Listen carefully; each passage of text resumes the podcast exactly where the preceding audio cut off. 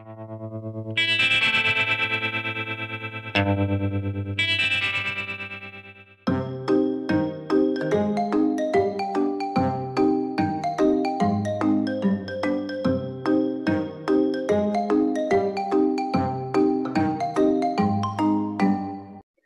dobry Państwu. To jest zupełnie wyjątkowy dzień dla Was w kawiarni naukowej. Myślę, że również dla Państwa.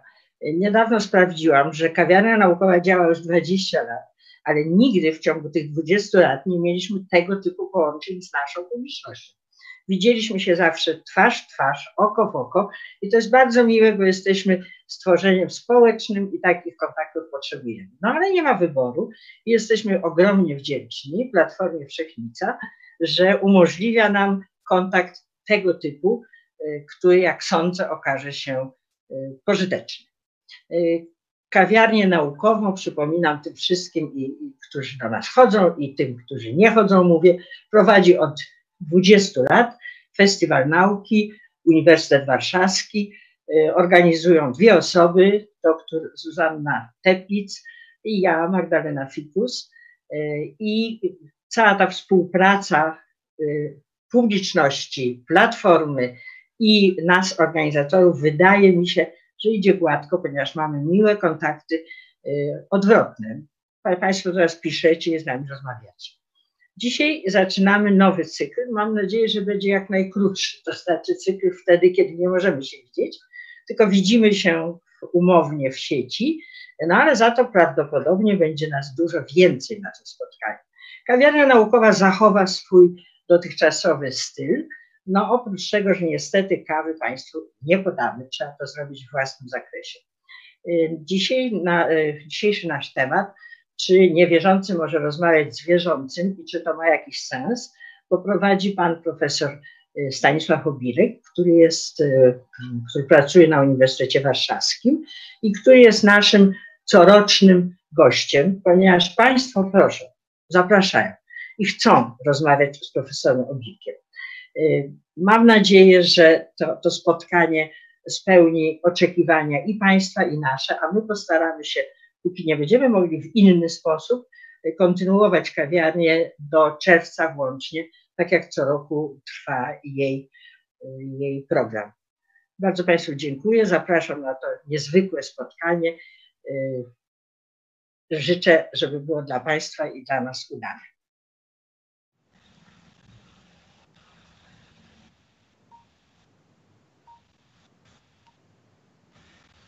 Dzień dobry Państwu. Y, chyba wszyscy czujemy się trochę nieswojo w tym y, nowym y, medium. Jednak trzeba z przeszkód zrobić korzyść i ja bardzo się cieszę, że komunikuję się z Państwem właśnie w ten sposób. Wyobrażam sobie, że jesteśmy w Pałacu Staszica, wyobraźnia pracuje, Państwo siedzicie i na początku chciałbym Państwa poprosić o mały quiz, który zrobimy no nie fizycznie, tylko właśnie wirtualnie, e, który ma związek z tytułem dzisiejszego naszego spotkania. Mianowicie chodzi o pytanie, czy ateista może się dogadać e, z wierzącym, a jeśli tak, to po co? I jak myślałem o tym naszym spotkaniu w Pałacu Staszica, to wyobraziłem sobie tak, że poproszę Państwa, żeby ci z lewej, z prawej, z środka, każdy podniósł rękę i powiedział, ja uważam, że się dogadam i za chwilę część z Państwa podniesie rę rękę, że się nie dogada, no i wreszcie pozostaje ten środek niepewny, że nie wie. No to więc zakładamy, że te głosowanie mamy za sobą, każdy zapamięta, jak zagłosował i po wykładzie proszę y, zapamiętać swój E, akces do jednej z tych trzech grup i czy się to zmieniło. Ja y, od razu przyznaję się, że należę do tej grupy, y, obawiam się, że jednak nielicznej, która się opowiada za tym, że się dogada. Y, to nie jest tak, że ja sobie to wymyśliłem. Po prostu moje, moja odpowiedź, mój akces do tych, którzy opowiadają się za możliwością dogadania się, opieram na no, już dość długiej, jakby to nazwać, długiej serii lektur, spotkań. Przede wszystkim będę się odwoływał do spotkań jednak, takich właśnie e, bezpośrednich. E, I e, w tych spotkaniach prawie równa część moich rozmówców była wierzącymi i, i, i, i niewierzącymi. I muszę powiedzieć, że y, większość z nich, i to zarówno wierzących, jak i niewierzących, nie wierzą w taką możliwość.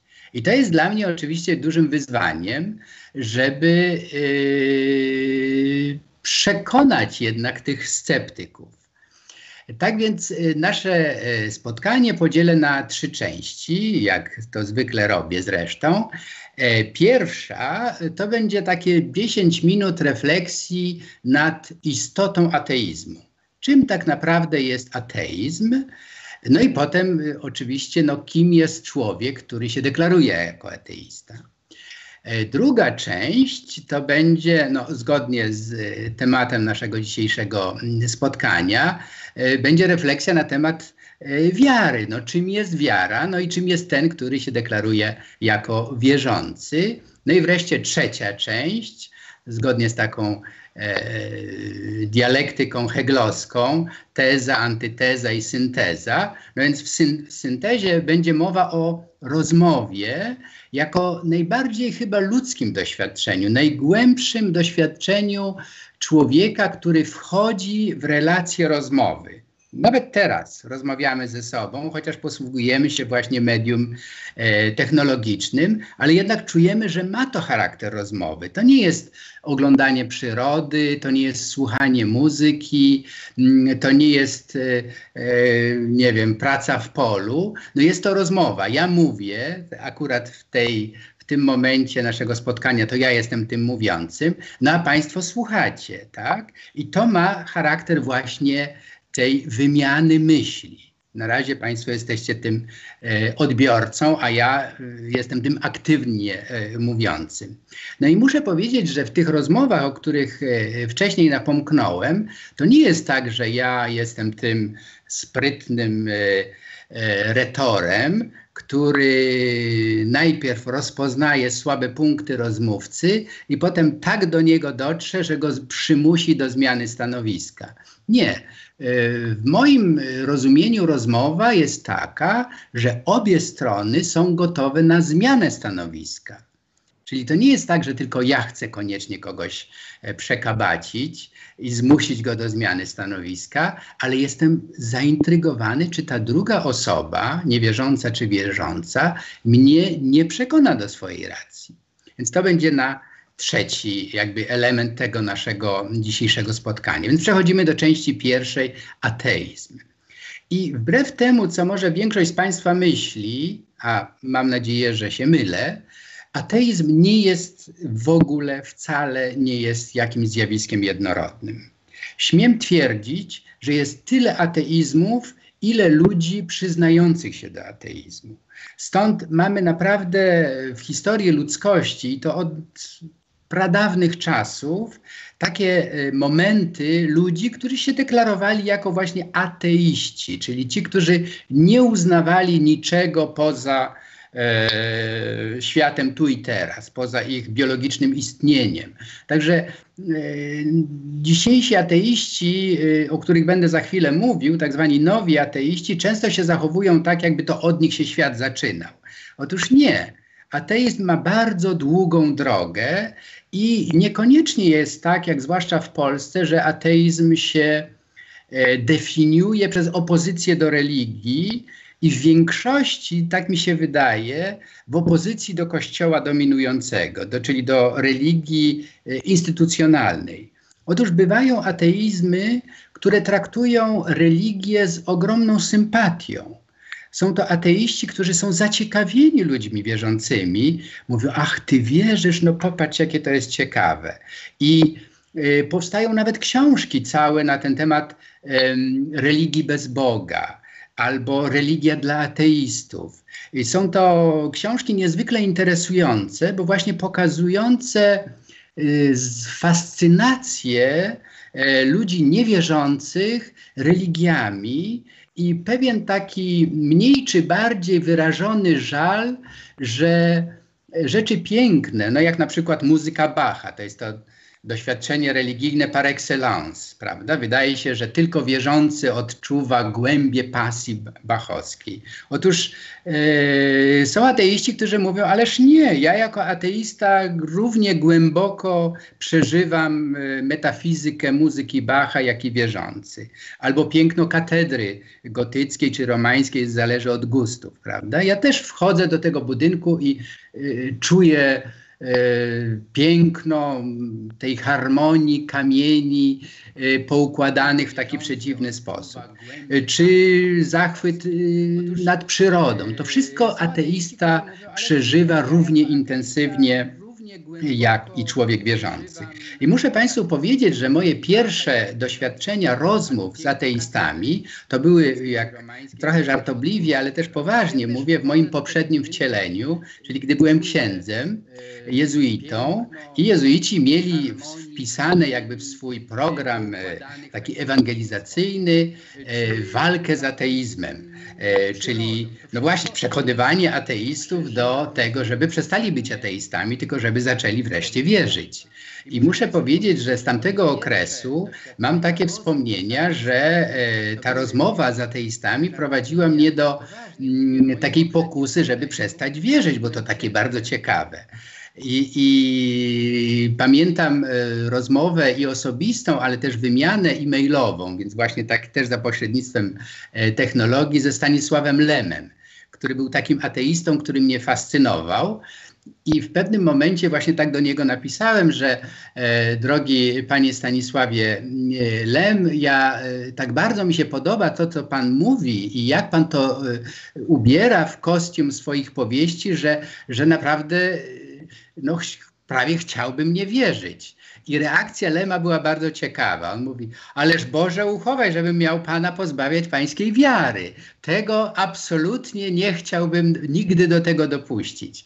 No i to jest, tak sobie wyobrażam właśnie e, no niemalże wzorcowy model e, poznawania się wzajemnego, tak? To znaczy, że nikt nikogo nie chce przekonać.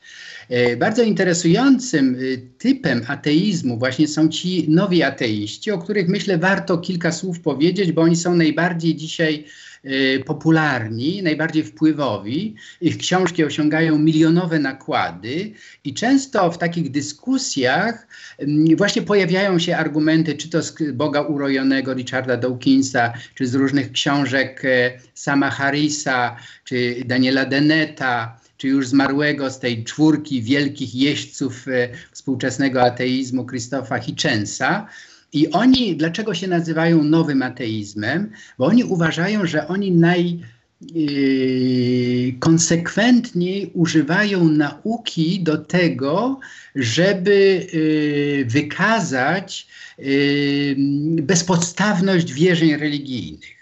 To, to już nie jest filozofia Feuerbacha, Marksa, którzy właśnie na gruncie spekulacji czy analizy społecznej wykazywali ułudę, opium, jak mówił y, Marx, y, dla ludu, jakim była religia, ale ci właśnie, zwłaszcza Richard y, Dawkins, najbardziej chyba znany z tej czwórki, jest zresztą neodarwinistą.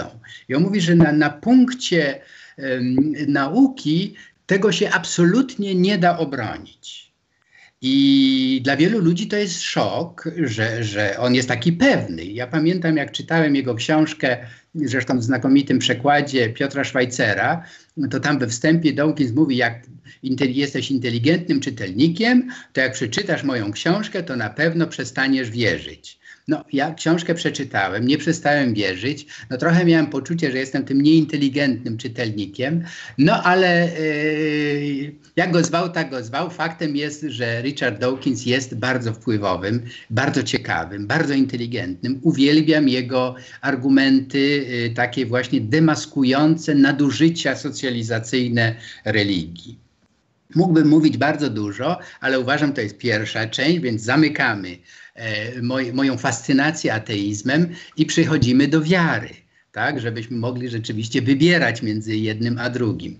No i tu jest oczywiście wiara, to jest e, mój świat, muszę powiedzieć. Od razu się deklaruję jako człowiek wierzący, ale e, wierzący z trudem. Mnie, muszę powiedzieć, że od dziecka wiara mnie fascynowała, ale też sprawiała mi ogromne kłopoty.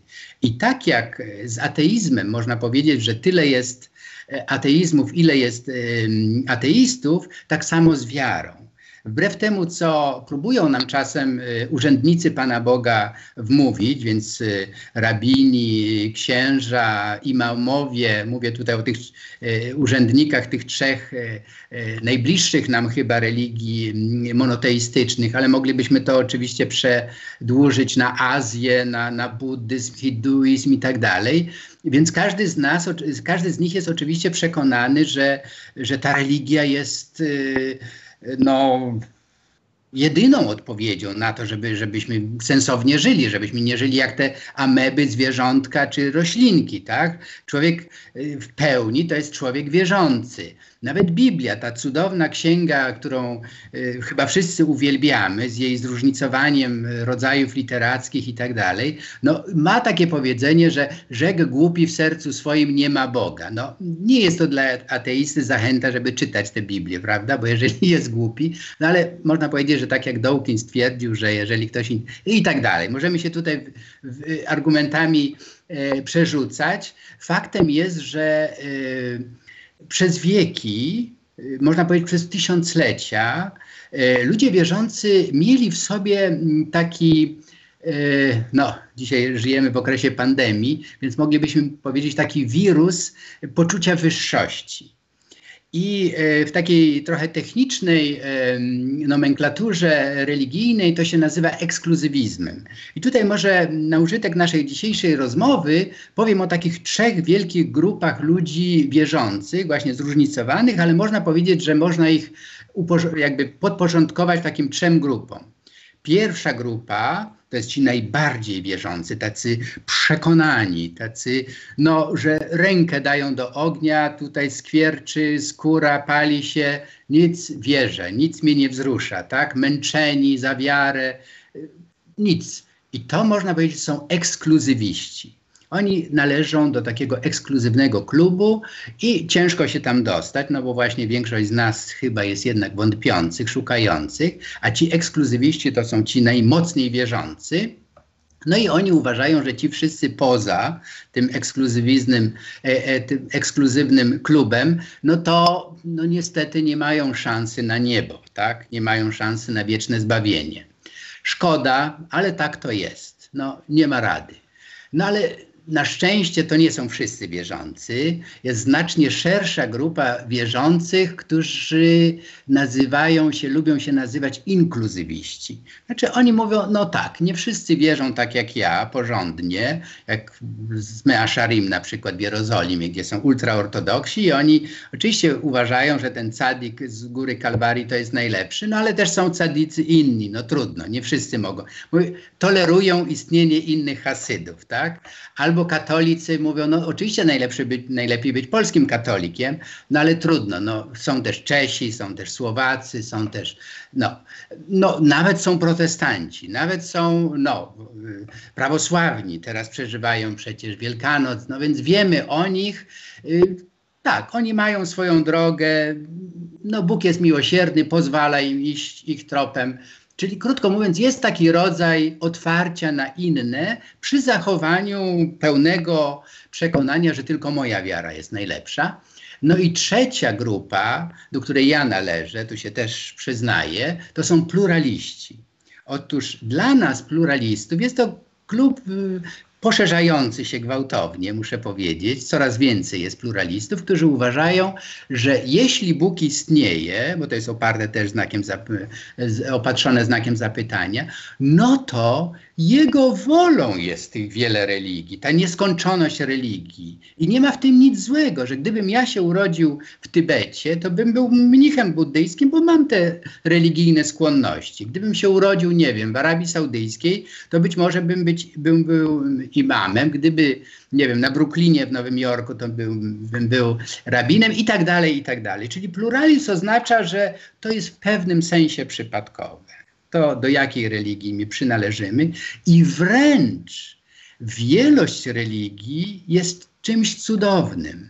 Tak jak w ogrodzie. No jeden kwiatek, no to naprawdę to lubię bardzo tulipany, no ale same tulipany jednak to nie jest szczyt szczęścia dla ogrodnika. Myślę, że i róża jest dobra, i narcyz, i takie, i śmaki. Czyli im więcej tych religii, to tym lepiej. Co więcej, one oddziaływując na siebie, ludzie wierzący, przynależący do różnych religii, rozmawiając ze sobą, dialogując, dowiadują się wiele rzeczy o własnej religii. Rzadko są to rzeczy miłe. Na przykład od Żydów dowiadujemy się, że przez 2000 lat tak naprawdę chrześcijanie nic nie robili, tylko starali się, żeby tych Żydów albo przekonać, żeby zaczęli wierzyć w Jezusa Chrystusa i Jego zbawcze przesłanie, albo ograniczali ich możliwości do tego stopnia, że aż doszło do Holokaustu. Tak? Nie wchodzę w to, czy to jest y, wynik y, chrześcijańskiego antyjudaizmu, czy nie. Faktem jest, że wydarzył się w chrześcijańskiej jak najbardziej Europie. E, więc y, wiara, krótko mówiąc, by zamknąć tę na, naszą drugą część, bo na trzecia będzie najważniejsza, myślę najciekawsza, tak mi się wydaje, że w tej drugiej części y, też obserwujemy zmiany, zmiany w traktowaniu własnej religii, tak? To znaczy z tego ekskluzywnego klubu, który posyłał wszystkich innych do piekła, doszliśmy do takiego powiedziałbym, i to nie ma w tym nic złego, do takiej kawiarni naukowej, do takiego klubu dyskusyjnego, gdzie ludzie, żeby wyrobić sobie zdanie na temat, w co tak naprawdę wierzą i jak wierzą, to potrzebują rozmowy, potrzebują drugiego człowieka. I teraz, żeby przejść z drugiej części do trzeciej, posłużę się i krótko umówię pojęcie, które jest bardzo potrzebne tutaj, bo jest w pewnym sensie takim przejściem e, z bycia ateistą, e, bycia wierzącym i jest coś takiego jak pomiędzy. Ja muszę przyznać, to jest mi najbliższe, to znaczy to jest agnostycyzm. Agnostyk to jest ten, który wie, że nie wie. I muszę powiedzieć, że najbardziej sympatyczni dla mnie ateiści to są ci, którzy zbliżają się do tego nie wiem do końca. Czyli nie mają tej pewności takiego neofity ateistycznego, który chce wszystkich, z wszystkich zrobić ateistów, tych właśnie bezmyślnych, wierzących magię i tak dalej, i tak dalej. No i też y, agnostycy wierzący, którzy tak nie do końca są pewni, czy te wszystkie dogmaty, na przykład katolickie, o tym niepokalanym poczęciu, o tym yy, dziewiczym poczęciu i narodzeniu, czy to naprawdę mieści się jakoś tak w zdrowym rozsądku, czy może by to należało opatrzeć jakimiś znakami zapytania. Więc ta, to jest chyba największa grupa e, tych właśnie, którzy stawiają A i przed e, ateizmem, i przed teizmem, czyli to jest e, właśnie, no nie wiem, po prostu zawieszam mój sąd. I e, teraz przechodzę do trzeciej części, bo wydaje mi się, że z tego zawieszenia sądu rodzi się coś, co jest najbardziej ludzkie. Tak mi się wydaje. To jest poczucie niewystarczalności, że czegoś mi brakuje. I to wcale nie musi prowadzić do mm, takiej frustracji, że jestem niekompletny. No trochę tak jak w tym znanym micie platońskim, że byliśmy na początku pełnią, taką pleromą, całością, no i potem ciach, każdy został podzielony na pół i szuka tej drugiej połówki, tak? To jest to poczucie y, no, niepełności. Czy mamy w micie z kolei y, w, księg, w Księdze Rodzaju y, ten mit o, o grzechu, który popełnili pierwsi rodzice właśnie z ciekawości, że zamiast się zadowolić tym bezmyślnym rajem, że Bóg ich uszczęśliwił, że nic tylko jeść i pić, e, popuszczać pasa, jak to robili nasi Sasowie, to nagle Ewa się tam zaciekawiła tym jabłkiem, tak? Tym wdała się w rozmowę z wężem. No, niezależnie od tego, jakimi mitami się posługujemy, faktem jest, że jest częścią no, niezbywalną w naszej psychice takie poczucie, że czegoś mi brakuje.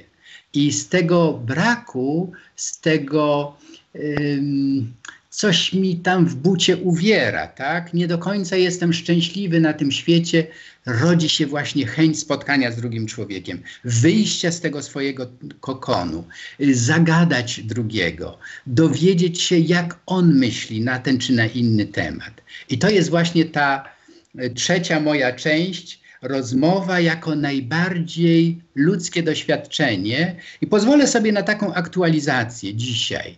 E, żyjemy właśnie no, w naszych domach, tak? Nie jesteśmy w Pałacu Staszica, każdy przed swoim e, komputerkiem, czy iPhone'em, czy innym medium e, siedzi, zmuszony jest większość czasu przeżywać w ten sposób, ale być może dzisiaj odkrywamy bardziej niż będąc zagonionymi, bez czasu wolnego i tak dalej, że zdajemy sobie sprawę, że jest coś więcej, co nas łączy niż dzieli. To znaczy, ludzie wierzący i niewierzący w pewnym sensie, chociaż nie wszyscy, bo bywa tak, że dla wierzących to jest kara boska i szukają, za jakie grzechy Bóg nas e, pokarał, czy ich zwłaszcza. Więc y, ja nie wchodzę tutaj w różne interpretacje, ale faktem jest, że to ta wymuszona kwarantanna, ten wymuszony wolny czas pozwala nam między innymi zastanowić się bardziej nad fundamentami, nad, nad tą podstawą mojego światopoglądu. Tak? Dlaczego jestem wierzący, a dlaczego, albo dlaczego jestem niewierzący. I to jest właśnie coś, co nas dzisiaj łączy. I tu już podprowadzam pod naszą mm, dyskusję, pod Państwa komentarze, pod Państwa pytania, które jak ufam pojawią się. Chciałbym y, opowiedzieć Państwu w kilku może kilkunastu minutach moją przygodę, która się zaczęła, już o niej, o fragmencie napomknąłem mówiąc o Stanisławie Lemie, ale to było y, pod koniec y, minionego tysiąclecia, w latach dziewięćdziesiątych, kiedy y, rzeczywiście zainteresowałem się mm, dialogiem wierzących, niewierzących, ale to nie była to nie było zainteresowanie jakieś tylko intelektualne, nazwałbym je zainteresowaniem egzystencjalnym. To znaczy, to był mój problem.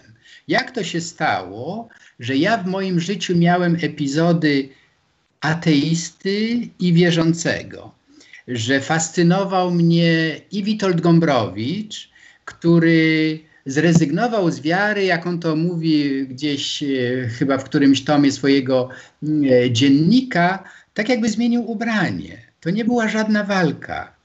E, albo Bernard Russell, który no, był naturalnie ateistą. Tak? Dla niego to było czymś oczywistym, że się jest ateistą. I, i, I, jeden i drugi mnie fascynował jako propozycja intelektualna. No i potem tak się zdarzyło, że wszedłem w instytucjonalną religię i byłem przez wiele lat właśnie takim urzędnikiem Pana Boga ale to w niczym nie uciszyło tych moich pytań. Czyli mimo, że występowałem jako wierzący, który nawiązuje dialog z niewierzącymi, ale bez tej skrytej jezuickiej intencji, żeby ich przekonać, żeby ich nawrócić.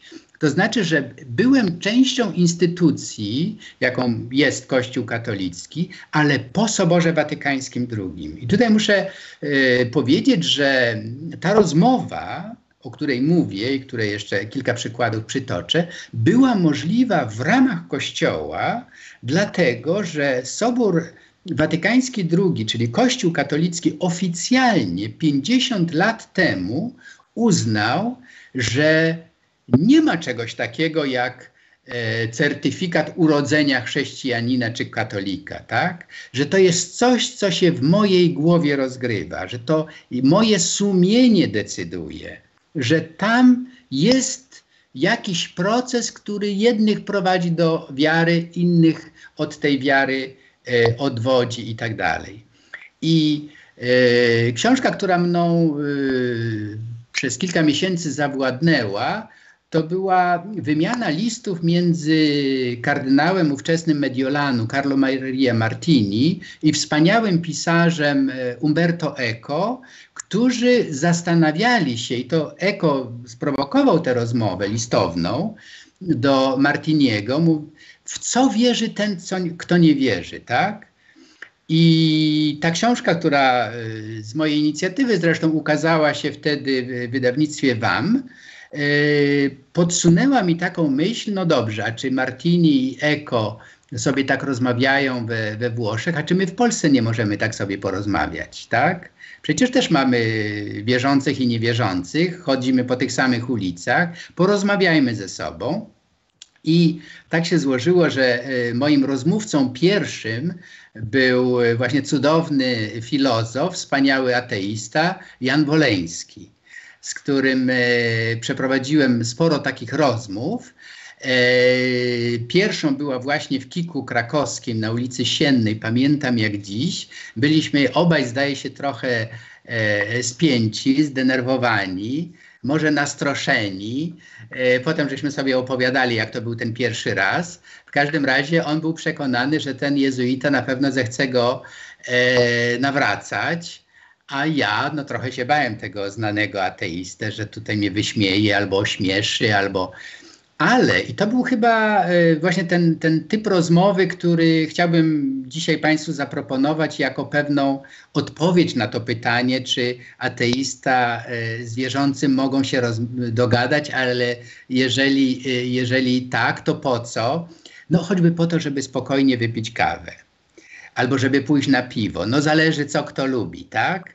I myśmy z Woleńskim zaczęli właśnie bywać na, na, na kawach, na piwie i to się zaczęło od tej pierwszej y, rozmowy takiej konfrontacyjnej, która się wcale nie okazała konfrontacją y, taką bojową, tak? Tylko, że ja, jeśli dobrze pamiętam, mówiłem o tym, że jak trudno mi się wierzy, mimo że właśnie wtedy byłem jakby reprezentantem organizacji, która z, z urzędu powinna wierzyć, a on, e, nie, nie będąc przeze mnie atakowany, mówił, jak to się stało, że on jako nastolatek właściwie mm, przestał się interesować religią.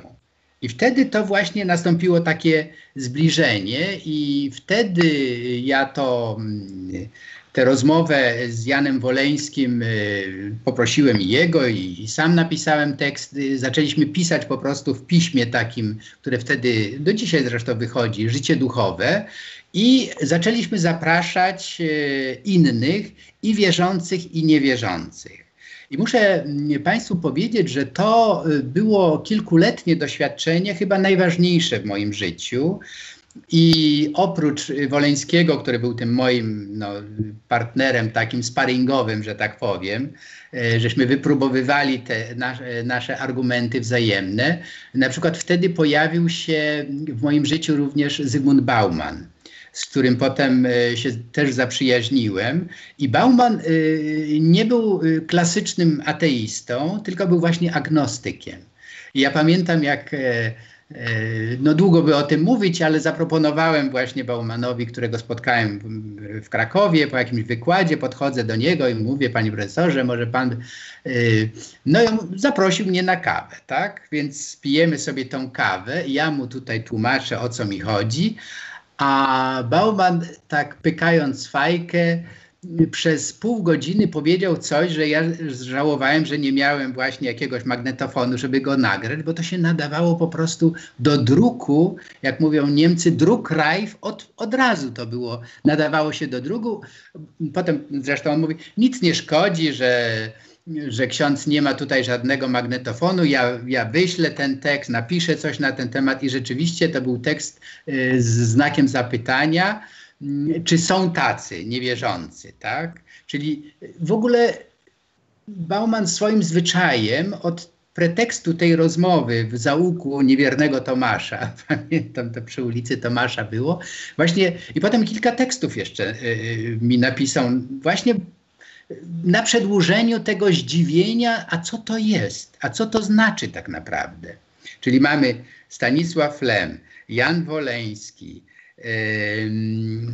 Zygmunt Bauman, jeszcze kilkunastu innych bym wymienił, ale chcę już powiedzieć, no bo czas mamy ograniczony jednakowoż, więc nie mogę tej opowieści snuć bez końca.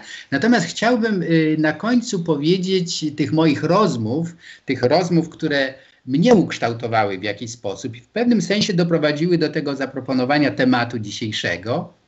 To był esej wprowadzający do tej, potem myśmy to w formie książki, te rozproszone eseje opublikowali. I bardzo mi zależało, żeby wstęp do niej napisał Leszek Kołakowski. No, ze zrozumiałych względów. Y, wtedy był i dzisiaj jest jednym z najbardziej wpływowych chyba filozofów, ale nie jest łatwo go właśnie umieścić, czy on jest wierzący, czy niewierzący.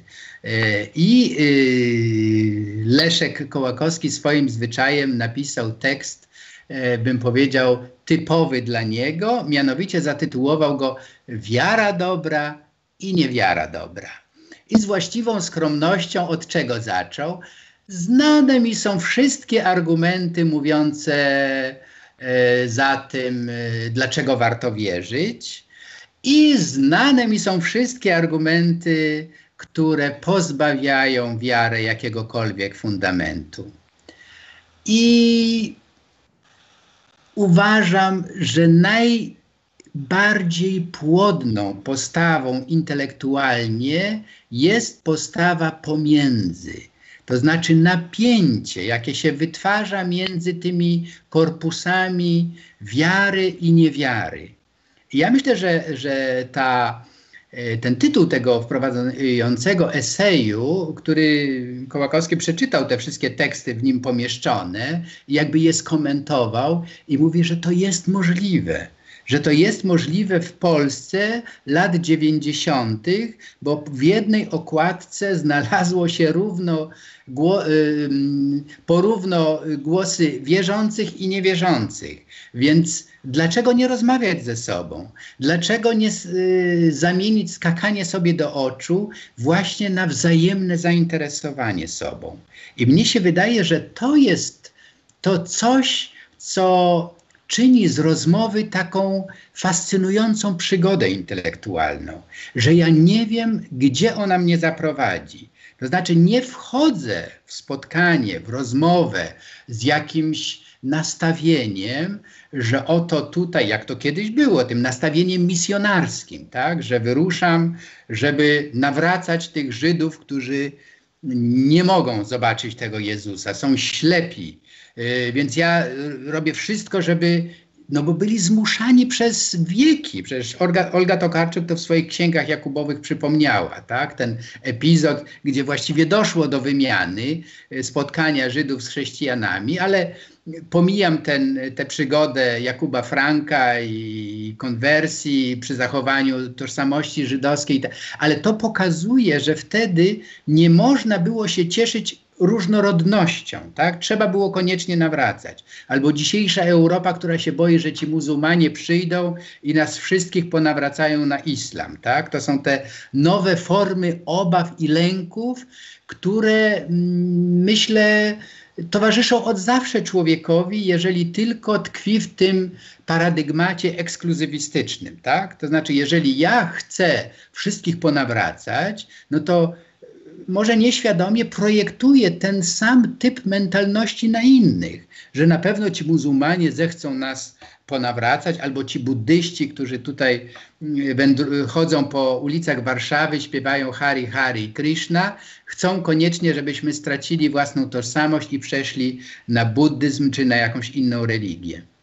Otóż jest bardzo ważne, i to będą moje takie podsumowujące uwagi, myślę, żebyśmy sobie zdefiniowali na nowo te kluczowe pojęcia: ateizm, teizm, e, co to znaczy być teistą czy ateistą. I wtedy powoli chyba rozbroimy to, co jest najgorsze w, w kulturze, czy w ogóle w życiu razem ludzi to są stereotypy, to są przesądy. To jest to, co mamy w głowie, i to są często etykietki, to są szkodliwe, e, często nie mające żadnego związku z rzeczywistością wyobrażenia o innych, o obcych, które sprawiają, że my sami jesteśmy ofiarami naszych własnych lęków, przesądów, e, stereotypów itd. Tak Chodziłoby o to, żeby użyć rozumu do tego, żeby zdekonstruować, tak właśnie po postmodernistycznemu, że tak powiem, żeby, czy po de, de, deridańskiemu, jak Derrida, który każdy tekst traktował jako przygodę właśnie taką interpretacyjną. Nic nie jest dane, każdy tekst jest zadaniem. Czy to jest Koran, czy to jest Biblia, czy to jest Nowy Testament, czy to są Upaniszady, czy to są wreszcie właśnie klasycy ateizmu, to wszystko trzeba na nowo przeczytać, to wszystko trzeba na nowo zdekonstruować, to wszystko trzeba jakby w siebie wchłonąć. Y, my na nowo, i to jest pewna szansa, jaką my jesteśmy, jaką mamy właśnie dzięki naszemu rozumowi, że nic nie jest dane raz na zawsze, wszystko jest możliwe do zinterpretowania na nowo. I ja, ja tak, to, tak to przeżywam i tak chciałbym, żeby ta nasza dzisiejsza rozmowa wyglądała. Mam nadzieję, że się nie zakończy tym naszym spotkaniem. Będziemy ją kontynuować. Ale może zaczniemy od tych pytań, które Państwo już wysłaliście i tych e, komentarzy, które już się pojawiły. I zacznijmy może ze sobą rozmawiać. Już e, nie ma żadnych komentarzy. No to jak nie ma komentarzy, to ja będę dalej kontynuował monolog, który ja jednak czuję, że nie jest monologiem. Jest, bo ja czuję obecność naszych widzów. Widzę, że mają ochotę zadać pytanie, ale jeszcze nie wiedzą, jak to zrobić. Więc teraz jest szansa, żeby w tych ostatnich czterech, pięciu minutach taki krótki komentarz napisać i zapytać mnie o coś, że zwłaszcza by mnie ciekawiło, czy ktoś z Państwa zmienił zdanie.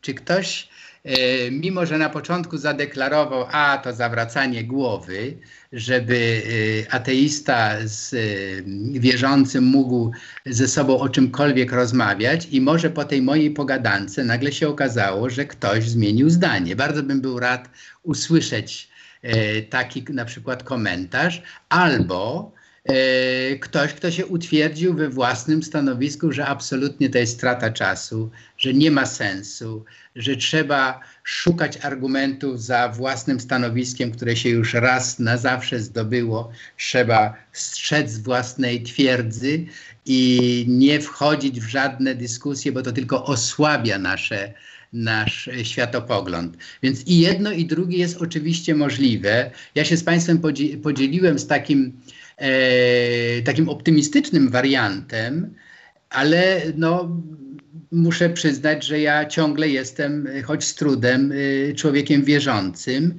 i ateizm dla mnie jest rodzajem lustra, w którym się przyglądam. Jest takim sprawdzianem tego, y, czy wiara rzeczywiście ma sens i czy nie jest, czy nie przerodziła się w fanatyzm, czy nie przerodziła się w, co, w coś niebezpiecznego. I może y, odwołam się do rozmowy, którą y, Gazeta Wyborcza y, przytoczyła w świątecznym wydaniu. Jest to rozmowa Włodka Goldkorna. Y, to jest tłumaczenie z, języka włoskiego dla tygodnika L'Espresso z kardynałem Bolonii Matteo Zuppi. I dlaczego to mnie zaciekawiła ta rozmowa? Bo ona się y, toczy y, chyba w połowie marca, 18 marca L'Espresso tę rozmowę przytoczył, ale jak rozumiem y, Włodek Gold, Gold Korn jest emigrantem polskim 68 roku, jest człowiekiem niewierzącym. E, I go ciekawiło właśnie, jak kardynał, y, biskup Bolonii, jak on przeżywa tę pandemię, tak? I w tej rozmowie pojawia się coś takiego, że no wierzący to tak, bo on tam mówi, że Jezus coś mówi, no ale y, Władek Gold, y, Gold Korn mówi, no a, a niewierzący?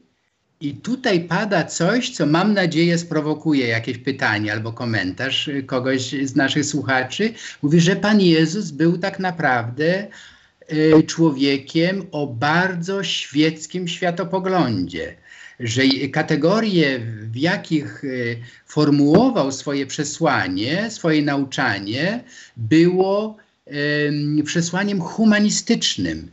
Y, w tej rozmowie to się nie pojawia, ale ja w takim kontekście lubię przywoływać Ewangelię Mateusza i, i, i scenę sądu ostatecznego, gdzie pojawia się właśnie E, zaskoczenie zarówno wierzących, jak i niewierzących. E, niewierzący są zaskoczeni, że będą zbawieni. Mówią, jak to? Przecież myśmy nie wierzyli, nie, nie wyznawaliśmy wiary w Ciebie i nagle e, mówisz, że my jesteśmy zbawieni. I co mówi sędzia? Mówi, jeśli cokolwiek zrobiliście jednemu z tych najbiedniejszych, najbardziej potrzebujących, mnieście uczynili. No i zdziwienie wierzących, którzy są potępieni. I mówią, no jak to? Przecież tyle żeśmy się modlili. Mówiliśmy, panie, panie, panie, i mamy być potępieni. I co mówi sędzia? Czegokolwiek nie zrobiliście jednemu z tych najmniejszych, nie pomogliście, to mnieście nie pomogli. ja myślę, że to jest bardzo dobry tekst na taką rozmowę, jak właśnie nasza, nasza dzisiejsza. To Czekam w takim razie na pytania i komentarze, bo mój czas się skończył.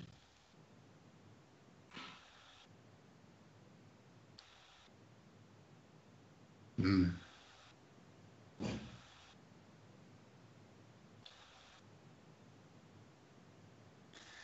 No nie wiem, czy mamy pytania, czy nie mamy.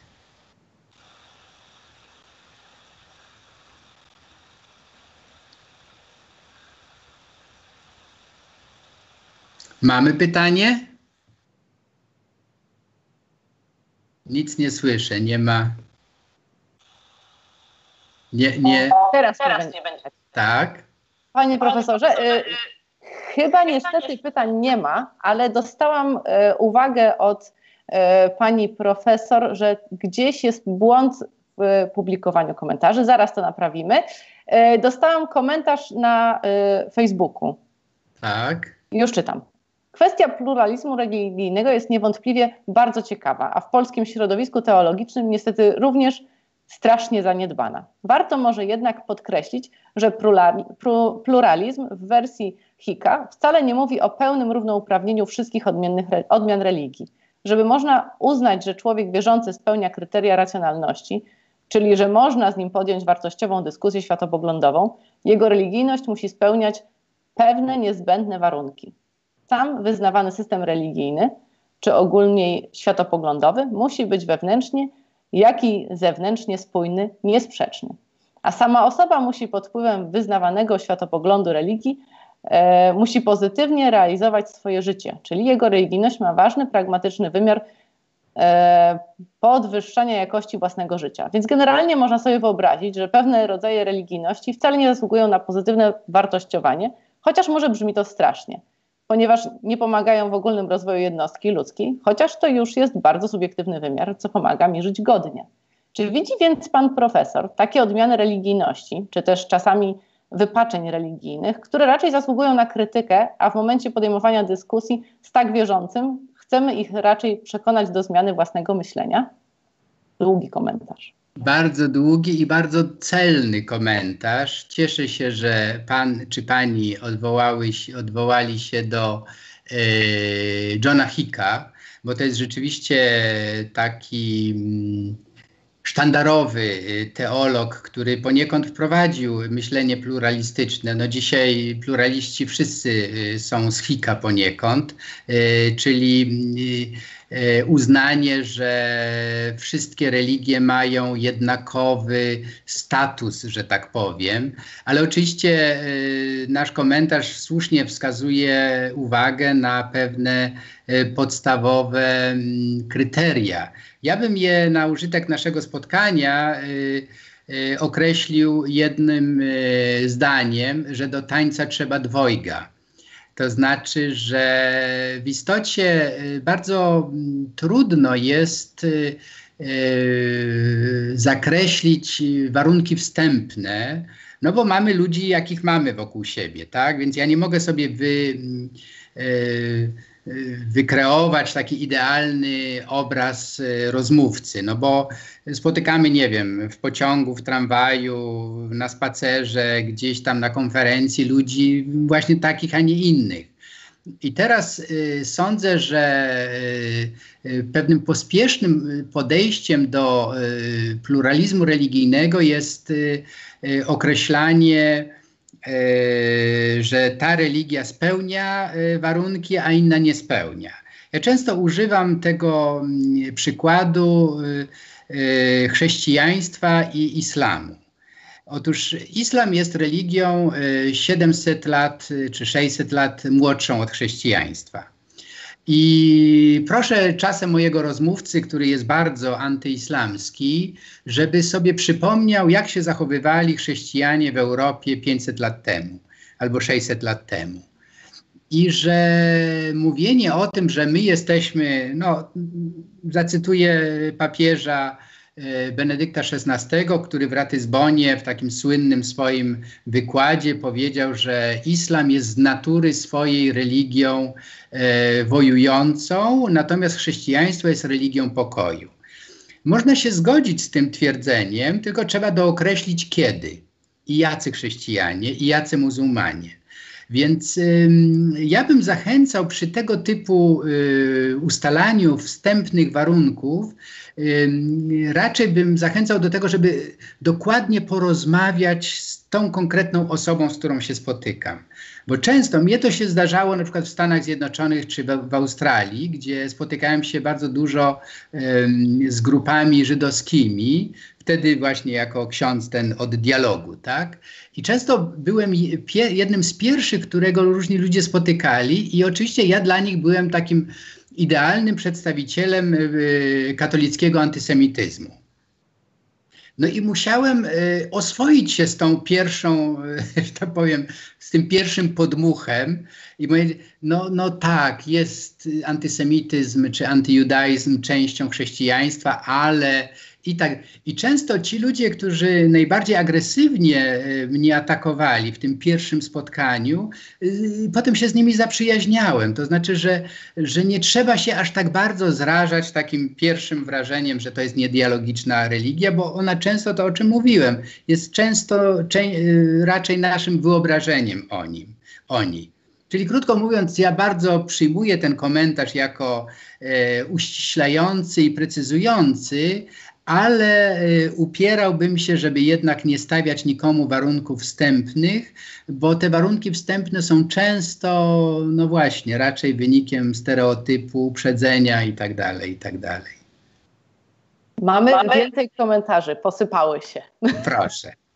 E, czy po zapoznaniu się z Dawkinsem, Donetem, Harrisem, Pana wiara lub skłonność do niej wynika bardziej z tego, że uważa Pan któreś argumenty za błędne, czy raczej jest to wiara pomimo tych argumentów? Takie na przykład pytanie. To jest znakomite pytanie, bo ono y, trafia w sedno przesłania y, i niezrozumienia nowego ateizmu. Ja myślę, że wiara słaba, wiara oparta na y, kruchych przesłankach odbiera nowych ateistów jako zagrożenie.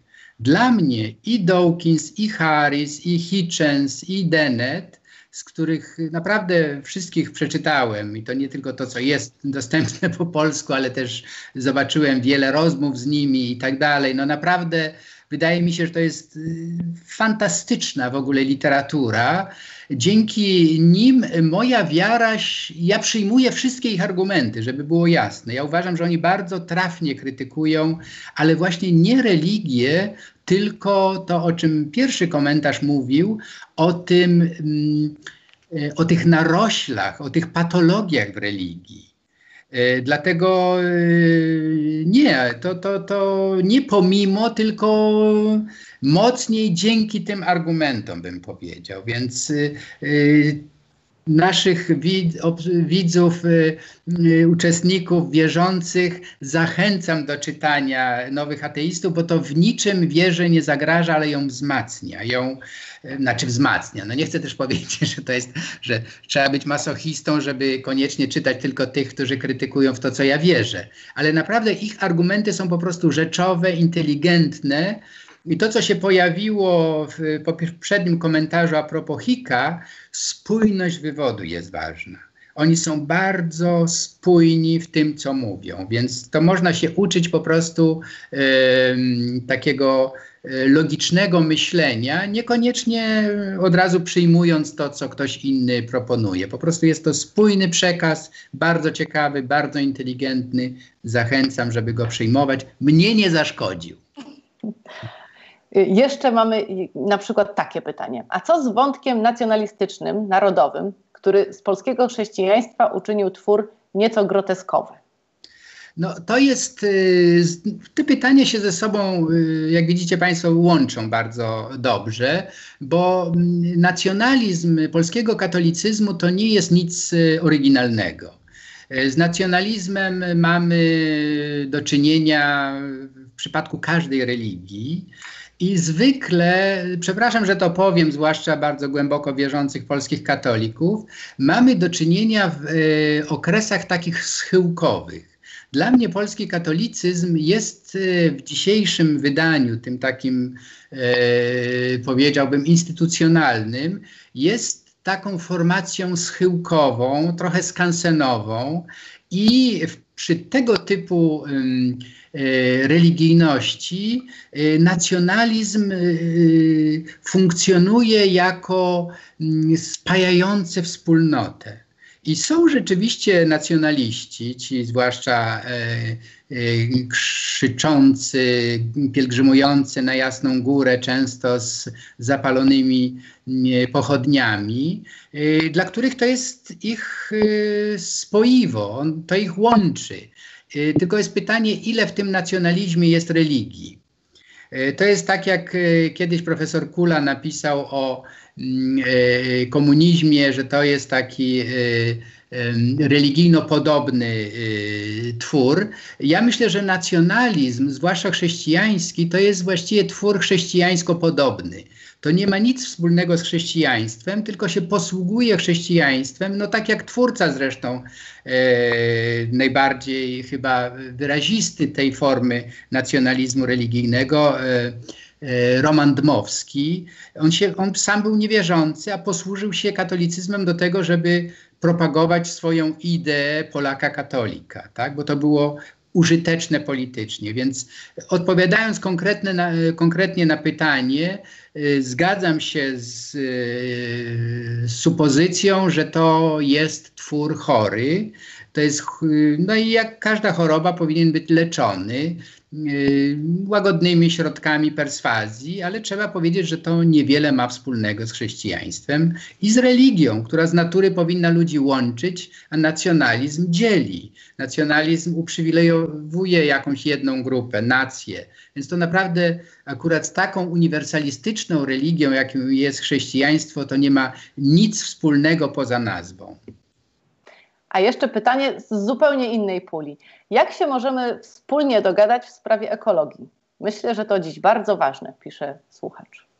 No, to jest bardzo dobre pytanie. Nie tyle pytanie, co uwaga. Ja sądzę, że właśnie ekologia jest tym spoiwem, które jest ponad y, podziałami wierzący-niewierzący że tutaj właśnie możemy drzewo objąć razem i ono nas cieszy jako źródło energii, niezależnie od tego, czy nazwiemy to energią religijną, czy nazwiemy to e, e, energią po prostu e, biologiczną, naturalną i tak dalej. Więc jak wspólnie możemy to robić? No ja sądzę, że E, nasz komentator czy komentatorka trochę e, pije do e, księgi rodzaju, która mówi, żeby czynić sobie ziemię poddaną i człowiek to tak sobie wziął do serca jako jedno z nielicznych przykazań z tej ziemi rzeczywiście no, ją zniewolił i ona się buntuje. Więc, y, bo tak też odbieram koronawirusa, że to jest jeden z tych przejawów buntu natury. Więc y, możemy w ten sposób się dogadać, że albo teraz, albo nigdy. To znaczy, albo się dogadamy, albo nie będzie się komu dogadywać, jeżeli doprowadzimy do apokalipsy. To co, jeszcze jedno pytanie, na przykład takie. Dobrze. Czy myśli Pan, że istnieje intuicyjna doktryna wiary lub niewiary, która go jednocześnie nie skorumpuje? Czy jest to coś siedzącego w człowieku głębiej niż pytanie o wiarę w Boga? Znaczy ja y, jako, no już się zdeklarowałem jako wierzący, więc ja czuję, y, że jest jakiś impuls wewnętrzny i no powiem coś, co jest bardzo heretyckie dla wszystkich chyba wierzących, że instytucjonalne religie to są sposoby na stłumienie tego wewnętrznego impulsu. I często dzieci są socjalizowane do takich form religijności, które nie mają nic wspólnego z tym wewnętrznym e, impulsem. I ja e, tak myślę, na zakończenie to może będzie dobra puenta, że niewierzący i ateiści mogą pomóc wierzącym w tym, żeby odkryć w sobie ten wewnętrzny impuls, albo, i to by była bardzo duża przysługa, to jest taka, mm, taki proces oczyszczenia z tych narośli, z tych e, nadużyć, jakie w imię religii się w każdej religii instytucjonalnej odłożyły i taki porządny wstrząs y, oczyszczający, taki katarzys, jak mówili Grecy, y, pomógłby być może tym wierzącym, którzy jest zresztą pewna intuicja już bardzo obecna w Stanach Zjednoczonych. To jest moja działka, którą się zajmuję zawodowo. I tam jest jedna z najszybciej rozwijających się grup, to są tak zwani y, nieprzynależący do żadnej religii, nons czyli deklarujący się jako wierzący, ale nie przynależący. Ja myślę, że to jest taki protest, y, mniej czy bardziej świadomy, y, przeciwko nadużyciom, głównie establishmentu religijnego w imię religii, którzy czy które, bo to nie jest dla mężczyzn zarezerwowana tendencja, y, którzy i które w imię Boga mówią coś, co nie ma nic wspólnego z transcendencją, więc e, uważam, że pielęgnujmy wspólnie ten impuls. Zresztą niewierzący sądzę też mają tacy, taki impuls wewnętrzny bardzo głęboki i dobrze by było, żeby byli mu wierni żeby się nie dali właśnie różnym demagogom, którzy w imię walki mm, z ciemnotą no, yy, yy, obrażają innych ludzi, więc yy, kij ma dwa końce, tak bym to powiedział. I wierzącym się zdarzają nadużycia w imię wiary i niewierzącym w imię ateizmu. Może nie słyszę teraz. Poprawia. Może jeszcze ostatnie pytanie? Dobrze, jeszcze jedno. Bo mi się tutaj kolejne pojawiają. Nie, to może być, jeżeli Państwo macie czas i ochotę. Wspaniały wykład. To w takim razie jeszcze jedno. E, wspomniał pan profesor o tym, że przez setki lat to ludzie religijni byli eksklu ekskluzywni z powodu swojej wiary. Obecnie można zauważyć, że to ateizm dzięki odkryciom naukowym jest bardziej uprzywilejowany. Taki komentarz. Y, dobrym, dobrym przykładem takiego wierzącego, który się bardzo wgłębił w naukę, to był y, zmarły niedawno jezuita, chyba George Coney, y, z którym Richard Dawkins przeprowadził taką długą, godzinną rozmowę. I Koni, który był dyrektorem obserwatorium astronomicznego, i wydał no, szereg tomów na temat y, wiara a nauka. Y, on y, w ogóle w tej rozmowie nie wyglądał na zakłopotanego wobec pytań Dawkinsa właśnie wypływających z takiej solidnej nauki właśnie darwinizmu, neodarwinizmu i tak dalej, i tak dalej. Po prostu jego wiara była właśnie taka kosmologiczna, bym powiedział. I w tym sensie, no ja bardzo odczuwam w ten sam sposób. Dla mnie wiara y, nic nie traci na nauce, wręcz przeciwnie, oczyszcza się z tych wszystkich mitologii, które są w, w różnych religiach. I y, sądzę, że tylko tacy wierzący, którzy utożsamiają swoją wiarę z mitologiami różnymi, czują się zakłopotani wobec tego, że y, nie wiem, nauka uświadamia im, że to jest niemożliwe, żeby świat był stworzony w ciągu siedmiu dni, albo że nauka im uświadamia, że e, no, przekonanie, że zbawienie jest możliwe tylko w Jezusie Chrystusie, no to to jest jednak e, pobożne życzenie chrześcijan, bo to nie jest ani najstarsza religia, ani najliczniejsza i tak dalej, i tak dalej. Więc y, y, zdrowe podejście do religii i do nauki uzmysławia po prostu to, o czym mówiłem, że rozmowa y, najlepsza jest wtedy, kiedy obie strony mają poczucie, że nie mają odpowiedzi na wszystkie pytania.